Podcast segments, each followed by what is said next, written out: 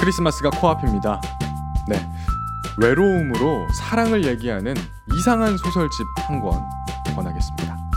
김종환 몽상 소설집 월요 허구.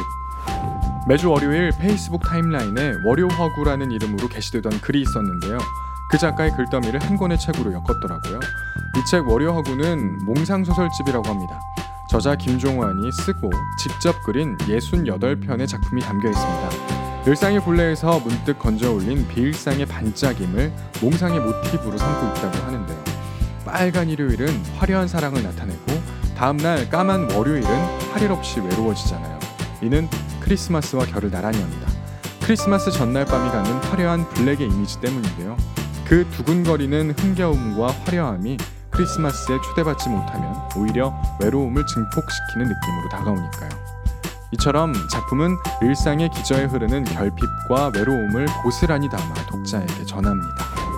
잠이 오지 않는 조용한 밤이 찾아온다면 외롭게 읽으세요. 그래서 당신의 밤과 낮이 조금이나마 이상해졌으면 좋겠습니다. 독자에게 전하는 작가의 말입니다. 여러분, 월요일에 이상한 시간으로